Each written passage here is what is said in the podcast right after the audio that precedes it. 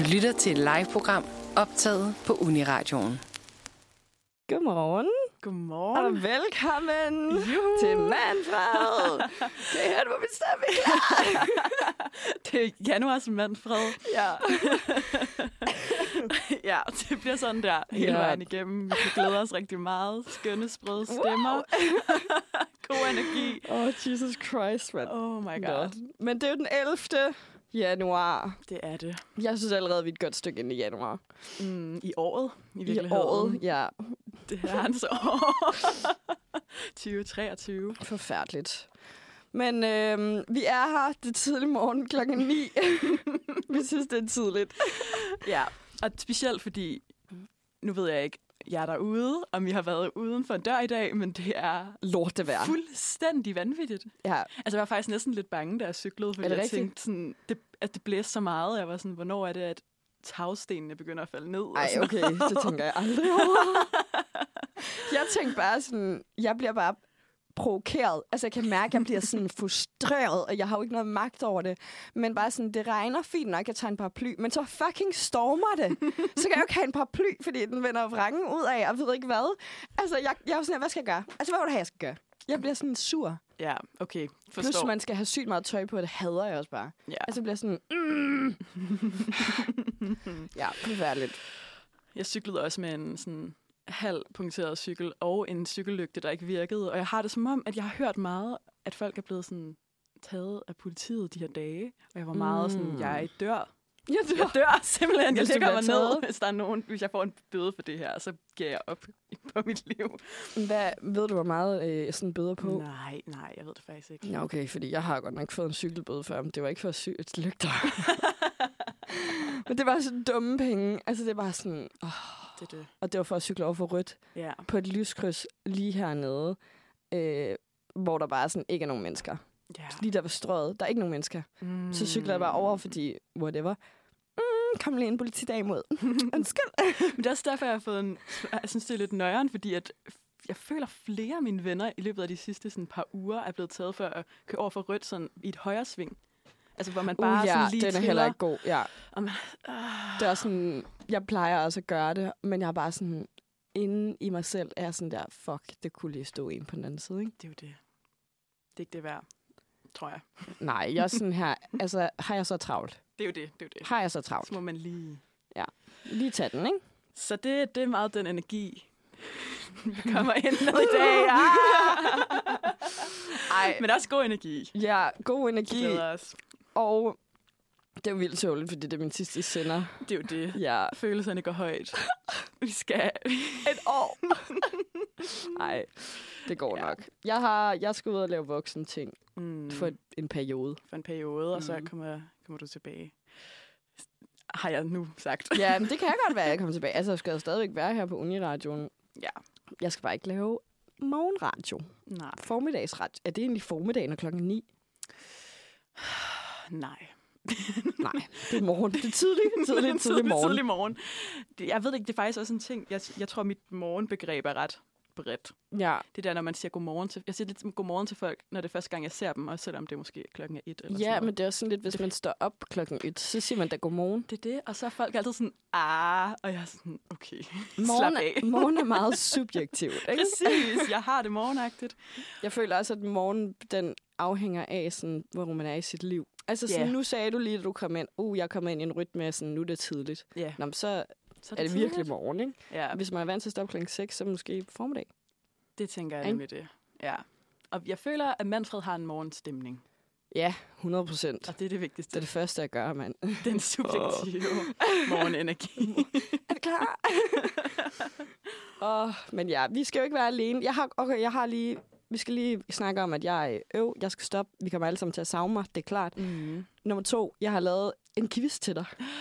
Ja, Og du ved ikke en skid, Jeg du ved ikke engang, hvad det handler om. jeg er meget bange, spørgsmålstegn. Mm, ja, Mm, altså, det er sådan lidt... Øh, har du fulgt med det her år? nej. Og det her år, vi har lige snakket om, vi er allerede et godt stykke ind i året, ikke? Den 11. Har du fulgt med her i år?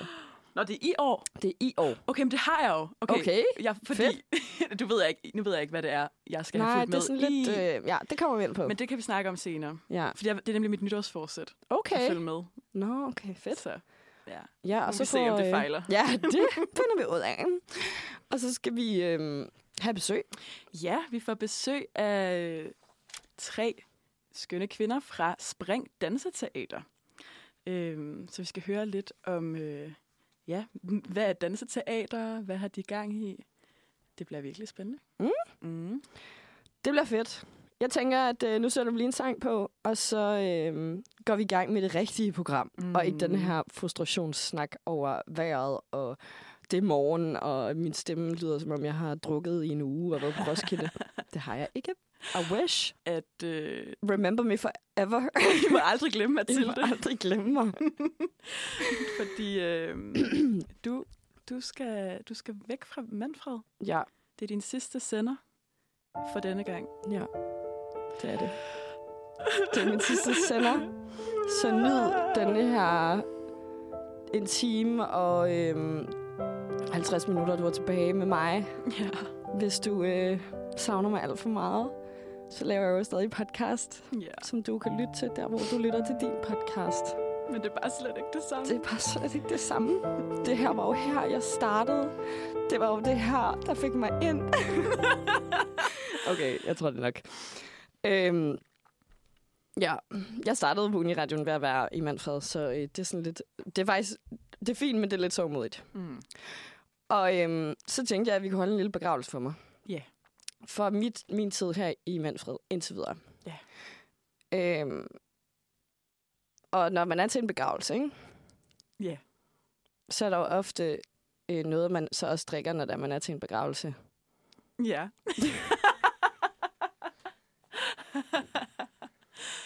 Og jeg har taget øh, lidt med til os, Uh. Så du får lige en gravøl. Nej, nej, nej. Jeg ved godt, klokken er øh, 9.11, Men altså på sådan en sovens men dag. på sådan en sovens dag, så synes jeg, at øh, det er på tide at drikke en gravøl. Ja. Jeg har taget sådan en øh, grøn tuborg med. Ja. Øh, det var lige det, jeg havde i køleskabet. Den er iskold, fordi det er pissekoldt udenfor. Ja. Så det er good for you. Perfekt. Så hvis vi lige starter med det, det er jo vigtigt, ikke? Ja, ja, ja. Så øhm, Uha.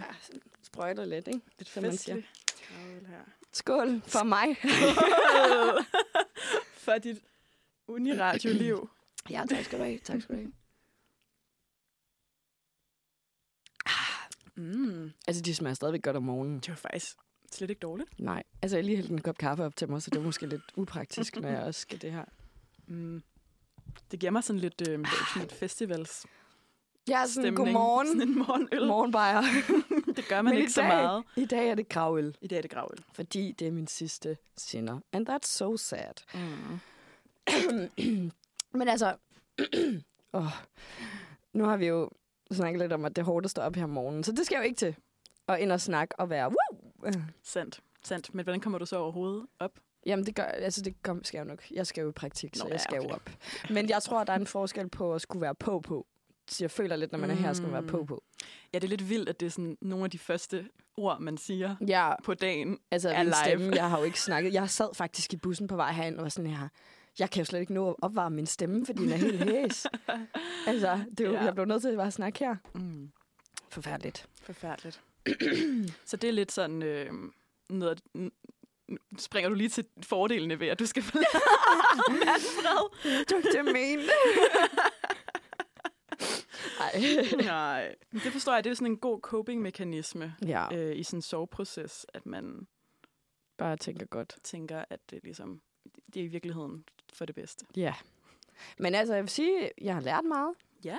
Det har givet godt på mit CV. Altså, jeg tror ikke, at jeg havde fået det praktikjob, eller et sted, jeg har, mm. hvis Mm. jeg ikke havde været her. Så det er jeg sygt glad for. Ja. Ja. Og jeg har jo stadig. Ja, Det er kun farvel til Manfred. Ja. og sådan, hver gang jeg har sagt til mine venner, at, sådan, at med Manfred eller sådan noget, så de troede, det var en person. Eller sådan altså, det er lidt weird. Det er Jeg weird. snakkede faktisk lige med min, en af mine venner om sådan øh, fremtidige babynavne, mm-hmm. hvor han Mhm. var sådan der, min baby skal hedde Manfred, og jeg var sådan, det føler jeg Det er et radioprogram, jeg det kan ikke, den ikke. Manfred findes ligesom. ja, Åh. ja. Men det, altså, ja. Det er sgu lidt sørgeligt, men whatever. Vi kommer jo videre i livet, ikke? det må jeg bare sige. ja, sådan er det jo. Sådan er det jo. Sådan er det jo. Mm. Men altså, det bliver ikke det samme uden dig. Nej, Jeg ved ikke... Øh, det gør det vi ikke. skal jo vel have nogle nye. Vi skal vel... øh, Ja, ja så må hvis finde man, en uh, erstatning for mig. Ja, det bliver svært, men det, Det, Men det bliver nødt til, det at, bliver nødt til at ske. Du bliver nødt til at acceptere, at jeg simpelthen... ja. Altså, Hvad hvis... Altså, jeg ved slet ikke, kan Manfred klare sig uden dig? det tror jeg faktisk ikke. Nej. Det står jeg lige og tænker nu, at det er bare farvel. Ikke bare til Mathilde, men til hele Til alle i verden. Manfreds programmer. altså, ja, Manfred, det er bare slut nu. Du var ligesom sådan kernen, der, der fik det hele til at hænge sammen. Du lytter til Manfred. Din værter er Lise og Mathilde. Og vi har lige holdt en begravelse. Vi er faktisk lidt stadigvæk i gang med den.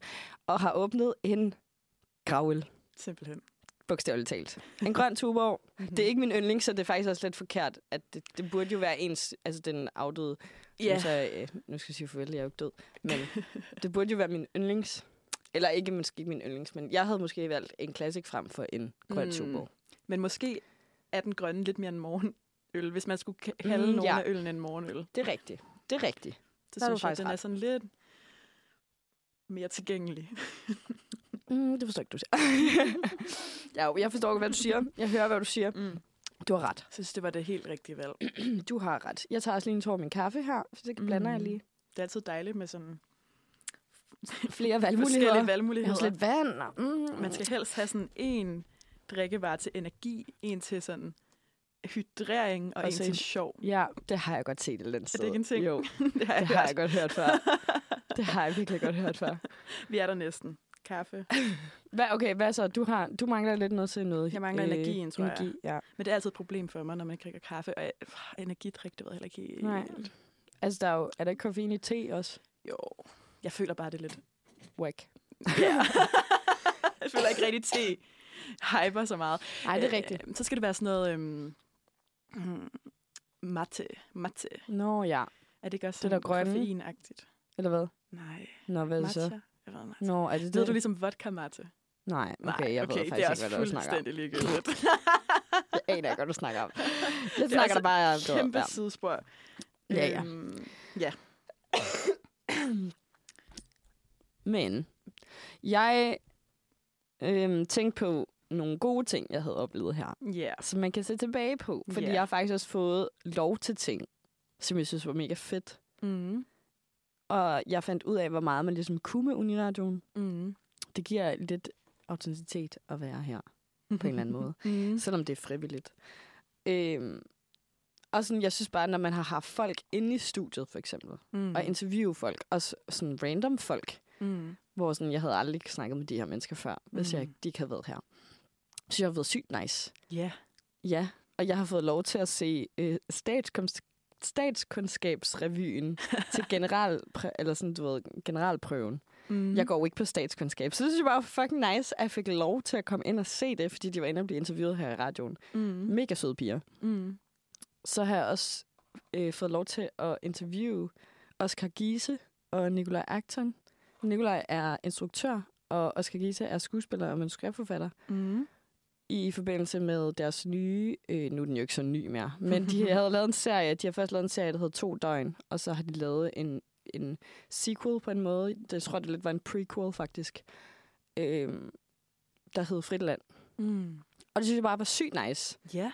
Og sådan at få den der med, at man kommer ind og interviewer nogen, og de er bare sådan der, ja ja, det sker bare. Det gør mm. vi Mhm. bare. Og ja, når man lidt sådan, jamen I er jo vigtige mennesker, jeg er jo bare sådan en eller anden Mhm. Random. Og sådan hele den der, jamen ja, og du ved, at det var så professionelt alligevel, selvom at jeg jo ikke, altså jeg var jo nobody. Det synes jeg bare var fucking fedt. Men så har man ligesom det der uniradioen prædikat, eller Ja. sådan, så kan man, Det synes jeg bare er vildt fedt, så har man et, at man får lov til det. ja, det er virkelig rigtigt. Ja. Og det har jo ført til, at jeg startede en podcast, og det synes jeg også var sygt nice. Altså. Ja. hvis jeg ikke var startet med Manfred, så var det heller ikke sket. Hvor er det smukt. Det er fucking smukt. en rejse. Altså, jeg græder næsten. Det må jeg bare sige. Det er virkelig sådan, øh, jeg føler, vi plejer at kalde det lidt sådan en legeplads. Man får bare lov ja, til sådan, virkelig. Man får bare lov okay. til alt. Vil Ja. du det her? Okay. jeg tror sådan, før jeg kom med i Uniradioen, så havde jeg sådan virkelig tænkt, at der var lidt længere vej til, man sådan lige blev vært. Ja. Men det var virkelig sådan første dag. Jeg tænkte også sådan, kan jeg godt bare... Altså, jeg skrev bare en mail. Hej, jeg vil godt være med. Okay, Ja, ja. Altså, det er ikke, jeg skal ikke igennem sådan en optagelsesprøve, mm. vi ser mit Mhm. CV, hvad, altså sådan, hvad skal der ske? Det var bare, ja, ja, du kommer bare her. Okay. Og så sker der et eller andet, når man sådan bliver placeret i de her rammer med sådan en ordentlig mikrofon og et program, der Ja. kan et eller andet nogle gange. Og sådan en pult. Og, Og så lige pludselig, så kan man også noget mere, end man måske troede, man Ja. kunne. mm. Altså virkelig bare springe ud i det. Mm. Jeg var også sådan, første gang jeg styrede det her øh, teknik, mm. den her Mm. mixerpult. Altså, jeg kunne nok dårligt nok ramme de der knapper, fordi min hænder rystede så meget, Nå. fordi jeg var så nervøs. Mm. Men det er også bare sådan lidt, ja ja, så fucker du op, så lærer du noget. Altså ligesom det her lorte, undskyld, lorteprogram. Ikke? altså virker det ikke. Mm. Men så er det jo godt, at øh, man kan snakke sig ud af meget. Det er jo det. Ja. Det er også det, man lærer. Det lærer man også, og jeg har også fundet ud af, hvor meget jeg elsker at snakke. Ja, og bare høre sin egen stemme. Det er virkelig forfærdeligt, men også bare at snakke om sig selv. Altså det er sådan lidt, mm, men altså, så var det måske meget fint, at det er det her, jeg så lever. Det er det. Ja. Men øh, nok om den begravelse. Jeg er jo ikke død. Men øh, ja, nyd min stemme resten af tiden, og så kan du høre min podcast videre. Vi er færdige med begravelse nu, beslutter jeg. Du må stadigvæk godt drikke din øl. Den er her stadig. Så begynder det bare at være sådan lidt, når det ikke længere er en Mm. gravøl, så er det bare en Morgenøl. morgenøl. Morgenbajer. Det skal vi Vi lige. tager lidt, altså sådan, Det er tager okay. forskud på sommeren, ikke? Mm. Det kan kun gå en vej nu. Også onsdag er vippedag. Hvad? Onsdag er vippedag. Nå, ja, ja, fordi nu er det Nu, weekend. nu vipper det til den gode, du ved. Mandag, tirsdag, uh, det er hårdt. Mm. Onsdag, så, så vipper det. Uh, nu bliver det torsdag, ah, lille fredag, ikke? Okay, okay, Og jeg har hørt det her begreb på en af mine veninder, jeg går på studie med, og jeg troede først, jeg var sådan, altså får du lavet vipper om onsdagen eller hvad? Altså jeg forstår ikke, hvad du snakker om. Og så hørte jeg radio i går, og så var der kraftet med en, der sagde, ja, det er vippedag i morgen, eller et eller andet, hvor jeg tænkte, er det noget, man siger? Altså, Nå. sådan, er det vildt, når man siger, jeg troede, det var for sjov. Men altså, det er vippedag i dag. Fedt. Det føler jeg slet ikke, vi har udnyttet nok her Overhovedet på ikke. onsdagsredaktionen. Nej. Det må, vil du fortsætte Jeg på tager onsdag? Mm, Okay.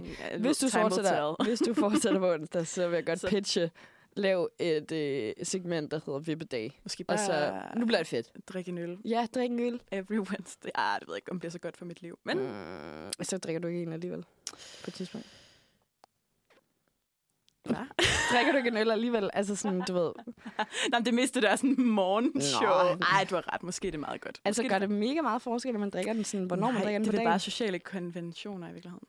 Ja, Og dem kan vi jo bare bryde med. Ja. Så er vi også sådan fuck rammerne og... øh, normerne, ja. ja. Det vil jeg faktisk gerne. Drik øl til morgenmad. Ja, vi er Ej, okay. frem til det. Jeg ved ikke. Det... Det er måske ikke så godt råd. mm, jo. Ja, nu må vi se. I hvert fald, øh, vi må se, om det giver et, øh, et godt eller dårligt Måske øh, det bare et fedt output. ja, sådan eksperiment. Ja. Før. Prøv at tænk, hvis vi får en fucking god dag, Det tror jeg så faktisk. på grund af den her øl. Det tror jeg faktisk. Jeg kan mærke det. Ja. Det bliver godt. Det bliver skide godt. Ja. Men efter øh, vi lige har hørt en sang, så skal jeg jo til at dig. Ja, det sagde du godt. Og jeg har jo lavet en quiz, øh, som er sådan lidt, har du fulgt med i medierne Mm. De sidste 11 dage? Det vil sige, har du fulgt med i medierne i 2023? Yes. Der er lidt blandet. Ja. Øh, vi kommer til at komme igennem seks spørgsmål. Mm-hmm. Og øh, du skal, altså, det er så en eller anden historie, der har været i medierne. Alright. Øh, eller noget, der er sket. Og du, skal, du får så et spørgsmål i forbindelse med det her. Klokken den er blevet 9.30, og dine værter er stadig Lisa og Mathilde her i din radio. Oh, Manfred onsdag. mm. Og øh, vi har jo lige holdt en lille mini-begravelse for mig Mm. med de her gravøl. Ja, Øh, nu skifter vi lidt emne. simpelthen. Fordi, som jeg sagde, så øh, skal jeg jo lige quizze dig i, om du har fulgt med her i 2023. og der er jo ikke sket så meget. Altså, der er jo ikke, vi er jo ikke nået så langt. Nej. Så derfor er der jo stor chance for, at du faktisk ved, hvad det er, der sker. Ja. Ja. Øhm, jeg vil sige, at det som sådan, øhm, de her spørgsmål, det er, øhm, det er i Danmark, det er foregået. Og det er okay. i dansk kontekst. Klart. Så der er ikke noget øh, Prince Harry, og han har bollet på en mark, eller hvad det var. Ah, altså sådan, fuck. og taget kokain, eller hvad han har. Det har jeg ellers lige hørt om i morges. Ja. Sådan, okay, der er noget med Harry. Men jeg overvejede, jeg overvejede at tage det med, men jeg tænkte, nu kørte jeg ligesom sådan, du ved, Danish Alright, alright. things. Ja. Øhm, så jeg kommer til at øhm, bring et emne op. Mm-hmm. Der er noget, der er sket. Og så får du et spørgsmål. Øh, tre valgmuligheder. Og så skal du ligesom gætte, hvad det er, du tror, der er rigtigt. Ikke? Klart. Og så er det rigtigt eller forkert. Det er, sådan, Det er en quiz. En quiz fungerer. You know, Vi you know the drill. Okay. det første, jeg har taget med, det er øh, Jensel-paret. Det er Pelle Ja. Peter, Jensel og øh, Maria Jensel. Pelle Peter er DJ og radiovært øh, på DR, og Maria er journalist, radiovært og forfatter. Hun har den, der hedder 112 for knuste hjerter, Ja. den podcast. Og bog. Eller Og en bog, ja. Ja, også det, ikke? Mhm. Der har jeg sådan en bog til. Mhm. I hvert fald. De har været på ferie Mm. her, øh, jeg tror det er start januar, altså december. De har i hvert fald lige været på ferie, øh, hvor de har rejst med Atlantis rejser. Mm-hmm. Og der har de simpelthen oplevet en rejse fra helvede, som Maria selv skriver. De har givet 25.000 for rejsen, øh, og den dårlige oplevelse bunder i, at øh, de ligesom har fået rigtig dårlig mad i den her buffet, og det var lidt usøgneret, som jeg forstår det, og de har fået et forkert værelse, hvor der var meget larm. Og øhm, det er så sådan, at Maria har skadet på Shirleys Instagram-billede og været sådan, fordi Shirley åbenbart også har haft en dårlig rejse, så hun var sådan, ej, har I også rejst med Atlantis? Så har Atlantis svaret på den her kommentar og været sådan, øh, givet lidt udtryk for, at Maria har brugt sine følgere til at tro rejseselskabet med Mm. ved at ligesom sige, at jeg har altså rigtig mange følgere, så hvis I retter op på det, så øhm, fucking brænder jeg, ikke? Altså, og det, som Maria selv siger, det er, at hun ligesom har sagt, at jeg har rigtig mange følgere, øhm, så jeg føler mig ligesom nødsaget til at dele den her dårlige oplevelse, for ligesom at være så transparent som muligt, som hun godt vil være over for sine følgere. Mm. Så er lidt to sider af samme sag, men det er ligesom endt ud i, at der er en kæmpe shitstorm. Jeg har set rigtig mange mimer, der har været sådan virkelig efter det her sådan White Lotus øh. Mm-hmm. konceptet og hvad der ligesom er en menneskeret, og hvad der er et privilegie og sådan noget. Hun var meget sådan, du ved, det der med, at hun ikke, rejseselskabet ikke, at de ikke følte sig sikre og sådan noget, hvor at der var meget sådan, det er ikke en menneskeret at føle sig sikre, og du ved, det er et privilegie, du har, Ja. og Mm. alt muligt, og turistkulturen øh, og alt det her. Mm. I hvert fald, mit spørgsmål til dig er, Ja. hvor gik den her rejse hen? Var de en tur til Ægypten? Var de en tur til Maldiverne? Eller var de en tur til Mexico? Øhm, ja, jeg, altså jeg har jo faktisk, jeg var allerede sådan, hyha, det her har jeg hørt om. Ja. jeg så det godt. Ja, øh, Man kan næsten ikke undgå det. Nej, det er også det. Men altså, øh, jeg er ret sikker på, at det var Ægypten. Det var i hvert fald ikke Mexico. Jeg har følt, mm, ja, jeg, jeg tror bare, jeg fyrer den med Ægypten. Ægypten er dit endelige svar. Ja.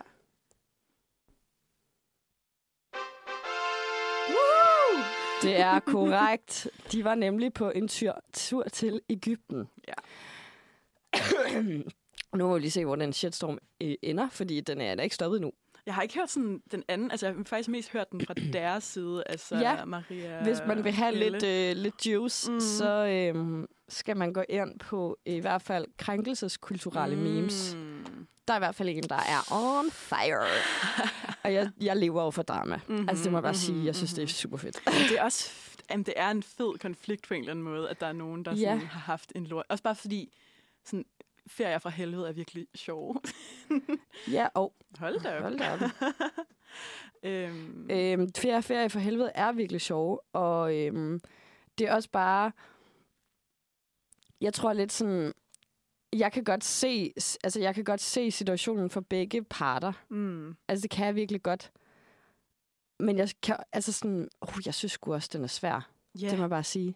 for man har det sådan lidt, mm, det er jo mega nederen. Ja, det er mega nederen. på en ferie, og Ja. den er nederen. Men samtidig er det også sådan, det er også en ferie, eller sådan, Ja, men, ja og det, jeg Mm. tror lidt, at de er i den altså, position som sådan offentlige mennesker, at man kan ikke undgå, hvis man siger sådan noget her, at du ender ud i, i det her, mm. altså Mm. den her situation. mm, Fordi der er nogen, der kommer til at have, altså være uenige, og mm. mm, det ved jeg ikke. Altså nogen, der kommer til at have i røven, nogen, der kommer til at være sådan her, det er fucking rude, det du siger, og ja. I hvert fald, de Fedt. tager nok ikke med Atlantis rejser igen. Mit næste spørgsmål, det er i forbindelse med, at der i mandags kom, øh, kom det ud, at restauranten Noma lukker. Yeah. Øh, og de lukker på ubestemt tid for ligesom at gøre plads til et madlaboratorie, hvor de sådan, skal eksperimentere i nye retter og produkter, som skal udvikles til sådan et øh, e-handelskoncept, som hedder Noma Projects. Og de regner med, at det vil tage omkring sådan to, to til fire år, før den her transformation er på plads. Og ideen med madlaboratoriet, det er, det opstod første gang i forbindelse med øh, coronanedlukningen i foråret 2020, hvor at det ligesom stod klar for dem, at det var nok tid til at skifte spor på en eller anden måde. Mm. Så mit spørgsmål til dig er, fra hvornår lukker Noma? Er det fra 2023, altså i år? Er det fra 2024, eller er det fra 2025?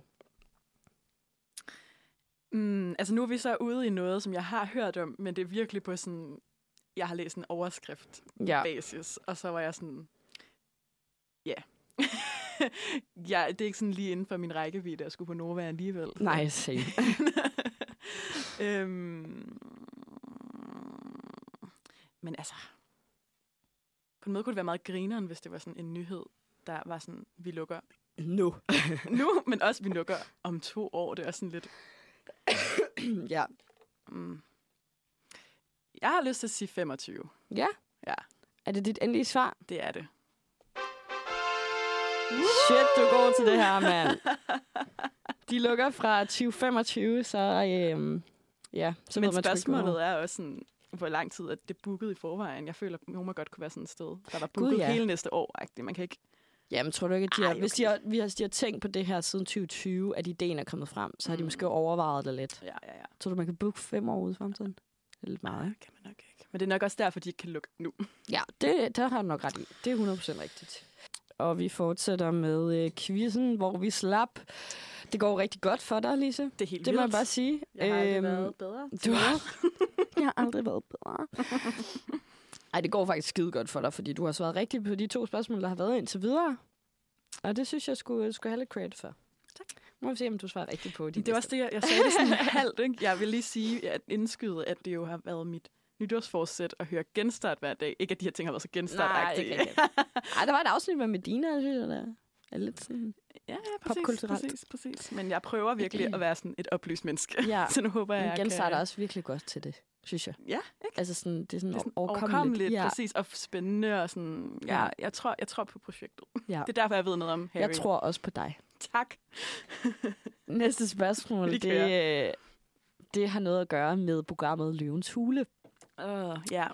Fordi der er kommet en ny sæson af øh, Løvens Hule, som lige har startet her i år. Mm. Og mit spørgsmål til dig, inden at vi sådan kommer videre i den historie, er, hvor mange nye løver er der? Der har simpelthen været et lille udskift. Så hvor mange øh, nye løver er der kommet? Øh, er det én ny løve? Er det to nye løver? Eller er det tre nye løver, der er kommet til hulen? Okay, altså jeg har jo aldrig set det program. Og jeg elsker det program. Jeg tror, jeg får ondt i maven bare ved tanken. Jeg kan sådan... jeg ved ikke, hvorfor jeg kan ikke holde det ud. Jeg tror... Jeg ved ikke engang, hvor mange løver der er. Er det fire eller tre? Der er fem i alt. Gud, Der er fem i alt. det var en stor hjælp, kan man sige. Så kan der jo... Fordi jeg føler, der er ham der, den ene person, som man ved, hvem er. Og han er der nok stadig. Som jeg ikke ved, hvad hedder. Fedt. Jeg har lyst til at sige, siden det her er en nyhed, så er der tre, der er blevet udskiftet. Okay. Nej, nej, nej, nej, nej. Desværre, det er to nye løver, der er kommet til. Den ene løve, øh, det er Louise Herbig. Ja. Og den anden løve er Anne Stampe. Så det er simpelthen to kvinder, der er kommet ind. Okay, det elsker jeg. Ja. Louise Herbing, hun øh, kommer med sådan lidt tech-erfaring tech, til øh, Løvens Hule, fordi hun er medstifter af Clio, som er ligesom sådan en læringsportal, Ja. som man ofte bruger i Det folkeskoler. kan jeg godt huske. Eller jeg, tror kun, det er til folkeskoler. Det meget Ja, jeg har Clio også brugt det. online. Ja, jeg har nemlig også brugt det. ja. Og øhm, så Anne Stampe, hun øh, har været øhm, driftdirektør i Freeway, som jeg ikke ved, hvad er. ja. Og så har hun øh, stiftet virksomheden Nordic Female Founders, som er sådan, Hmm. jeg tænker, det er også en oplæring i, hvordan man sådan, ja. Øh, men det har hun stiftet sammen med Mia Wagner. Og Mia Wagner, hun er tidligere løve. Det er hende, der er blevet udskiftet sammen med en, der hedder Jan Lermand. Okay. Så Mia Wagner var der engang, og så er hun så blevet udskiftet af sin øh, co-founder, Anne Stampe. Og udover øh, de her to kvinder, så er der altså tre yderligere løver, som måske er nogle af dem, du tænkte på, som det kunne være hed. Den ene er øh, Jakob Riskov, som er stifteren af Cool Shop. Har du nogensinde været på Cool Shop? Ja, er det ikke lidt sådan et sted, man kommer ind, hvis man prøver at søge på et eller andet? Er det ikke sådan lidt dims? De har alt. Ja, præcis. Og jeg troede faktisk i starten, det var sådan en scam hjemmeside. Ja, den, ja, ja, den har men det, det er ligesom om, øh, ud, altså efter at, øh, ja, efter at Jakob Risgaard ligesom er kommet frem, så ligesom om, det har måske også givet lidt til ham, ikke? For den er sgu, virker sgu lidt scamagtig. Mm. Mm. Så er der Jesper Buch, Det var ham. det var ham, founderen af Just Eat. Og så har vi Christian Arnstedt, som øh, er stifteren af Blazer Capital, som også er sådan et selskab, der har fokus på virk- virksomheder inden for e-handel og sådan noget. Sure. Øhm, ja, dygtige øh, iværksættere og investorer. Jeg synes, det er et fedt program. Mm. Jeg, kan gøre, jeg synes lige her første afsnit, der synes jeg, Jesper Buch blev lige sådan lidt Thomas Blackman-vibe. Ja, er han ikke lidt Ja, Thomas Blackman? altså jeg, jeg er sgu ikke helt fan af Jesper Buch på den måde. Jeg kan bedre lide øh, Jakob Risgaard. Ham synes jeg er sød. Han er Ej. sådan en cute mand. jeg vil faktisk gerne se det. Jeg tror lige, jeg skal... Måske vent til afsnit to, for jeg synes, det var lidt ubehageligt. Uh, jamen, det er det. Ja, Ja, jeg er der var en for ung- sårbar, eller for Ja. følsom. Der var en ung fyr, der blev kaldt en snotvalp, eller sådan noget, fordi han, Nej. Jesper Buch synes, han var lidt øh, Det kick gider jeg ikke se på. Nå. Det var så dit første forkerte svar. Okay, fair nok. Det tror jeg, jeg havde brug for. Det var som om, jeg blev lidt for... Næste spørgsmål, det er øh, i forbindelse med Kavlingprisen. Fordi den blev uddelt i øh, fredags, ja. og Kavlingprisen hylder øh, journalister, der i særlig grad har udvist et initiativ eller talent i det foregående år, altså i 2022. Mm. Men mit spørgsmål til dig er, hvem der fik prisen? Og her får du fire svarmuligheder, fordi der var fire nomineret. Klart. Første nomineret er Frederik Hugo Ledegaard Tim, som er fra DR Dokumentar, og han var nomineret for podcast-serien Det Levende Bevis. Den næste er Mathilde Kimer fra DR for hendes dækning af krigen i Ukraine. Og så er der Jens Bæk Nielsen, Lars Nørgaard Pedersen og Jens Anton Bjørnager fra Berlingske Tidene for en dækning af FE-sagen. Og øh, så den sidste nomineret var øh, en gruppe på Line Ritz, Ole Tornbjerg, Niels Giversen og Thea Pedersen fra Impact TV.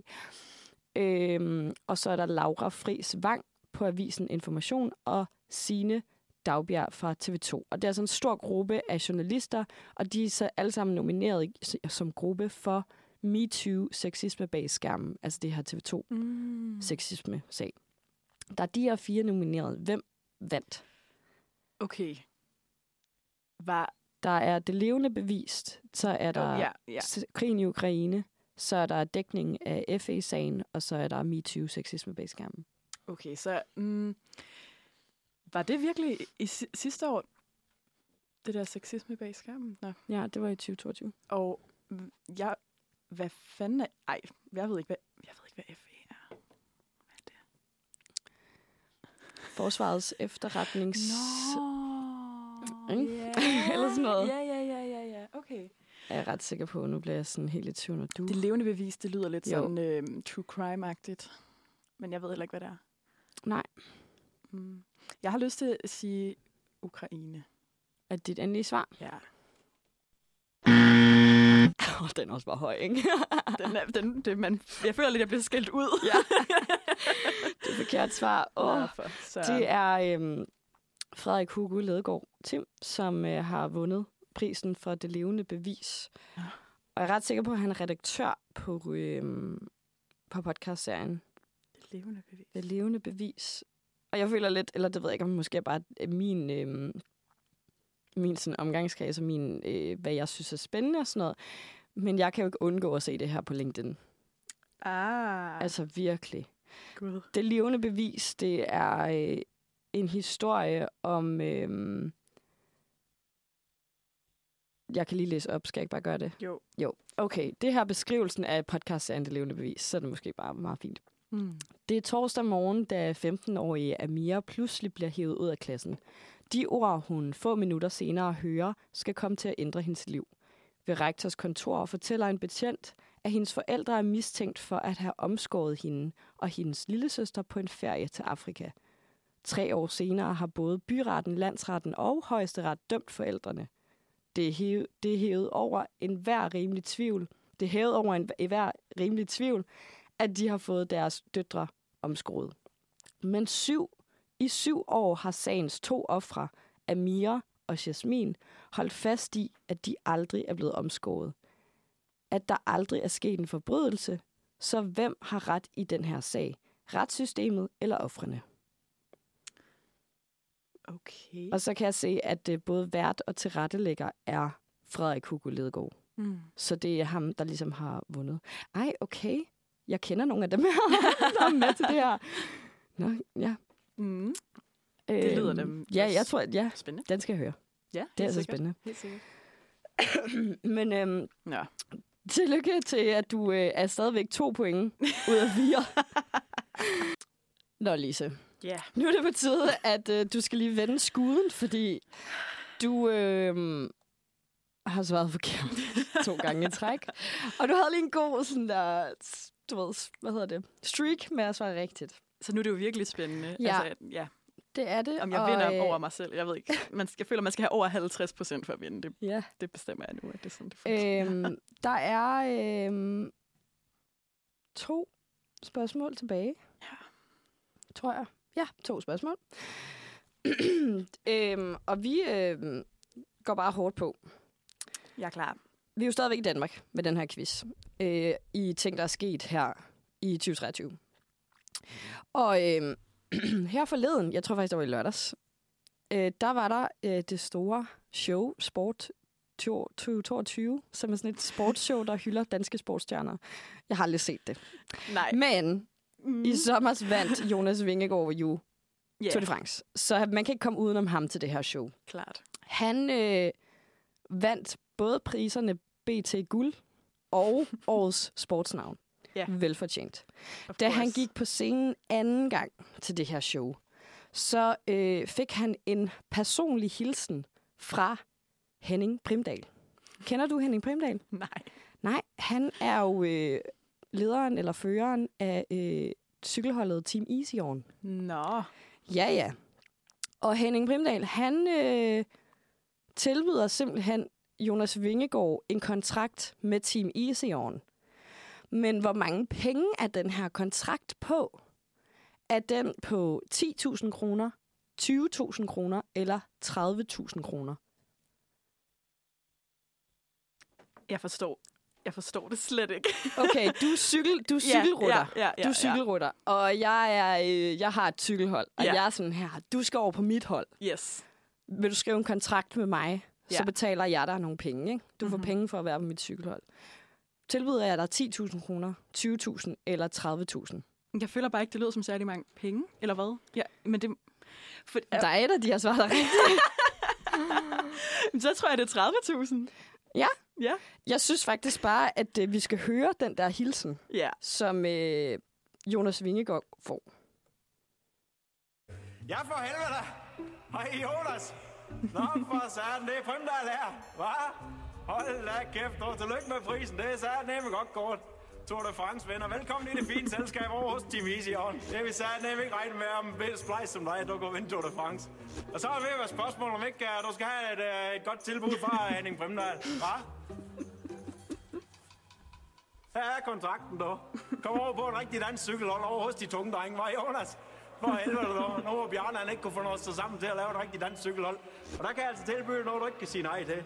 Vel, der er gratis smøg og vin og brød, ikke? Og så er der, så er der 10.000 om måneden, og det er altså sort. Kul sort, det kan jeg sige dig, ikke? Så Nå, det er om måneden. Så og gribe knoglen, og så ringe til, til at undertegne i aften, hva'? Eller i morgen, eller i overmorgen, eller i overmorgen igen. Bare ring til mig, Jonas, ikke? Så finder vi ud af det. Og så må du sige ned med have en god aften, og tillykke med det igen. Og hils din svigermotter, ikke? Hun har sagt ned med en dejlig dame. Åh, oh, for helvede? Så simpelthen det rigtige svar er 10.000. Hvad sagde du? 30? ja. Dårligt. Skal lige have den med. Ja, det var 30. Men sagde- nej, altså- 20.000, at øh, han blev simpelthen blevet tilbudt. Okay, ja, om Men sagde han måneden. ja, eller sagde han nej? Han sagde, han sagde vist, jeg så ikke helt programmet, han sagde vist, hvis han blev arbejdsløs, så skulle han nok okay, overveje det. Det er godt. Det er godt. For han har jo en, et fint cykelhold. Det går fint, kan man sige. Sidste spørgsmål til dig, det øh, er øh, omhandler Minds of 99. Ja. The Minds of 99 har lige øh, surprise-droppet en EP. Ja. Øhm, og EP'en har i alt seks numre, hvor at der blandt andet er et remix af deres egen sang 1, 2, 3, 4, tror jeg, den hedder. Mm. Men på EP'en, der er også et covernummer. Ja, Og det mit ved jeg godt. spørgsmål, det er, hvem har Minds lavet et covernummer af? Er det Kim Larsen, Lars H.O.G. eller TV2? Ej, det er det bedste spørgsmål, jeg kunne få. Jeg er jo seriøst verdens største TV2-fan. Jeg har en t-shirt. Er det rigtigt? Og jeg har allerede hørt sangen. Ja. Det er TV2. Ja. det er korrekt. De har lavet... Øh, kan du også huske, hvilken sang det er? Øh, hele verden fra forstand. Ja, det er korrekt. Åh, oh, det havde jeg virkelig brug for. Så øh, situationen er simpelthen den, du har svaret rigtigt på tre spørgsmål, du svarede forkert på to. Tre spørgsmål. Så Ja. den står jo faktisk lige. Men jeg vil godt, øh, fordi det er min sidste dag, så vil jeg godt give dig den... Ja, jeg vil godt sige, at du har vundet. Ej, tak. Jeg vil godt give dig den, at du har vundet. Det Så tillykke med dig, at du har øh, sat gang i dit for. nytårsforsæt Mm. og fulgt med. Ja, Super fedt. der er, der er plads til forbedring, men det er også et langt år. Det er et langt år. Velkommen tilbage. Øh, klokken den er lige rundet 10, og øh, vi har fået nye gæster i studiet. Mm. Vi er ikke kun din yndlingsværter, Lisa Mathilde mere. vi har fået øh, nogle dansemus, har jeg næsten lyst til at sige. Ja, Velkommen har, øh, Tak. tak. Tak for det. De, de dejlige stemmer, der rammer jeres ører, de kommer fra øhm, cirka halvdelen af Springdanseteater. nærmer Ja. sig. Mm, som er øh, Karoline Gammelgaard Jensen, Molly Schmidt og Sara Olivia Klitgaard. Og I kommer fra Spring Danseteater, og jeg har lige lavet sådan meget tre øh, sætninger om, hvad det er, og så kan I få lov til selv at fortælle om det bagefter. Men øh, Spring Danseteater, det er et danseteater og et kunstnerkollektiv, der skaber modige og nytænkende forestillinger og projekter, der går på tværs af forskellige kunstneriske udtryksformer. Er det rigtigt? Det kan I lige få lov til selv at præsentere jer selv. Det er helt rigtigt. Det er Ja. godt ramt. Også øh, kort og præcist. Nogle gange, så skal vi sådan bruge lang tid på at ramme pointen af, hvad vi laver. Men øh, ja, Ja. Vi, øh, Det er meget rigtigt. vi er syv forskellige unge kunstnere fra nogle forskellige baggrunde, der går sammen og laver øh, nogle forestillinger, nogle pop-up performances, altså alt mulige forskellige Mm. formater. Vi kalder os kunstnerkollektiv, men har også snakket om ordet sådan platform, Mm. mm. eller det er meget sådan, øh, også et company på en måde. Mm. Øh, så det er sådan lidt svært at ramme, Ja. ja. hvad vi er, men øh, vi, vi er stadig ved at finde ud af det. Helt det, sikkert. Ja. Men hvad, når I siger sådan platform, kunstner, altså hvad, hvad er forskellen på de her ting? Altså hvad, hvor, hvorfor kalder sig det ene, eller kalder sig det andet? Mm, Jeg tror, sådan platformideen var meget sådan... Vi kunne godt tænke os, at sådan, ja, det er os, der sådan er grundkernen, men vi kunne virkelig godt tænke os at arbejde sammen med alle mulige unge kunstneriske individer, der kan alt muligt inden for whatever, musik eller mm. altså billedkunst, det skal, altså alt muligt. Så på den måde, at det ligesom ikke bare bliver sådan kun vores faste kerne, men sådan mere en platform, hvor vi ligesom Samarbejde. samarbejder med alle mulige. og facilitere øh, workshops ja. Eller facilitere træningstimer, så vi ligesom udbyder noget, og ikke kun er de her syv mennesker, der, der synes, Mm. hinanden er fede og laver noget Ja. kunstnerisk. Mega fedt. Øhm, så det, det var lidt om, hvad, hvem Spring er. Jeg vil også gerne lige, sådan, har lyst til at præsentere jer selv? Sådan, hvilke stemmer hører til hvem, og hvem er I egentlig? God idé. Øh, Skal jeg starte? Ja. Sorry. øh, jeg hedder Karoline, og jeg er 23. Og, og hvad skal man sige? Jeg, øh, jeg er uddannet balletdanser inden for det kongelige teater. Og øh, øh, blev ligesom meget skadet til sidst. Jeg var 18 år gammel, og så skulle jeg sådan ud i verdenen og finde ud af, hvad jeg så skulle. Og så har jeg øh, taget en uddannelse inden for moderne dans, taget noget uddannelse inden for skuespil og teater. Og så øh, bruger jeg meget af min tid på at undervise i dans, og ja, stå i café nogle gange også, og hygger mig med Vigtigt. spring. Ja. Det er måske sådan lidt om mig. Skal jeg, nu tager jeg en mikrofon. Jeg sidder Ja. mellem to mikrofoner. Ja, der, er lige, der bliver lige delt. Ja, man skal også lidt. lige, lige lidt hen tæt på den, så Ja, vi kan det høre er jeg det nu. ægte. Jeg hedder, øh, jeg hedder Molly, og øhm, jeg er 24. Øh, jeg... Hvad med mig? Jeg har, jeg har spillet en del klassisk klaver, faktisk. Og så har jeg lige for... Øhm, og så har jeg danset lidt på sådan... Ikke professionelt niveau, men på mere sådan hobby-niveau. Øhm, og så blev jeg for fire år siden... Jeg voksede op i en teaterfamilie, så jeg har sådan, faktisk holdt det lidt i en udstrakt arm. Men så blev jeg for fire år siden grebet af skuespillet og ligesom bare forfulgt den vej og har gået på noget, der hedder Akademiet i København, som har øh, en scenekunstlinje og en danseteaterlinje, hvor jeg så har gået på danseteater i et år, og så har jeg været lidt i Berlin og taget en masse workshops og sådan noget, og ligesom nørdet det. Mm. Så jeg bringer måske mere tekst, øh, tekst fysisk teater, øh, musik ting til gruppen. Og lige nu læser jeg jo øh, psykologi på Københavns Universitet. Uh, ved siden af. Ja, og skal til gang i morgen. Ja, der er mange ting. Ja. Um, det er mig, tror jeg.